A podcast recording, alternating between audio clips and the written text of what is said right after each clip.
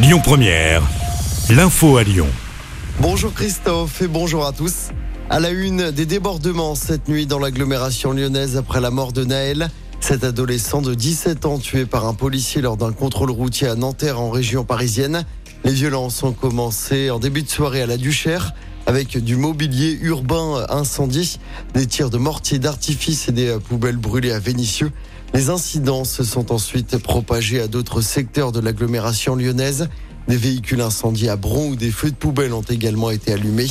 À Mermoz, dans le 8e arrondissement, des mortiers d'artifice ont été tirés contre la police. Même chose à Villeurbanne où quatre personnes ont été blessées dans un violent incendie provoqué par ces tirs de mortier. À Vaux-en-Velin, une centaine d'individus ont affronté la police.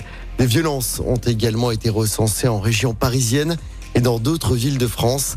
À Lyon, une mobilisation va se tenir demain soir à 20h sur la place des terreaux. Avant ça, une marche blanche est prévue ce jeudi à Nanterre à partir de 14h. Du côté de l'enquête, le policier a passé une deuxième nuit en garde à vue. Elle doit prendre fin ce matin.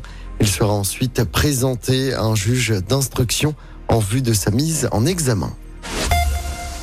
Dans le reste de l'actualité dans la région à Valence, la peine maximale pour le tueur de DRH Gabriel Fortin a été condamné à la réclusion criminelle à perpétuité, assorti d'une peine de sûreté de 22 ans. Cet homme de 48 ans a été condamné pour trois assassinats et une tentative d'assassinat au cours d'un périple meurtrier. C'était en janvier 2021. Le procès avait débuté le 13 juin dernier. À Lyon, le réseau de métro va bénéficier de multiples investissements jusqu'en 2035. Montant total 1,7 milliard d'euros. L'objectif est notamment de moderniser le métro pour réduire les pannes. L'enveloppe va permettre l'automatisation de la ligne A, l'achat de nouvelles rames ou bien encore la modernisation de plusieurs stations. Des annonces qui seront votées en conseil d'administration la semaine prochaine à vos marques, prêts, partez. Et c'est le cas de le dire parce qu'hier c'était le premier jour des soldes d'été. L'occasion de trouver la pépite à porter sur les plages cet été. Le tout à prix réduit. Mais avec l'inflation, le budget des ménages diminue. Alors, est-ce que les soldes auront moins de succès cette année? On a en tout cas posé la question à des clientes rue de la République en centre-ville. Pour les soldes, j'ai moins de budget qu'avant par rapport au coût. Je fais attention, enfin, je fais à peu près, je fais attention, je sais combien il y a sur mon compte. Je me concentre plus sur les soldes, je me dis que c'est plus l'occasion euh, d'acheter des trucs en solde euh, parce que ça revient limite au prix euh, maximal que je mettrais quand il n'y a pas les soldes. Quoi. Donc, ouais, quitte à acheter, euh, enfin j'achète moins en dehors des soldes et peut-être un peu plus pendant les soldes.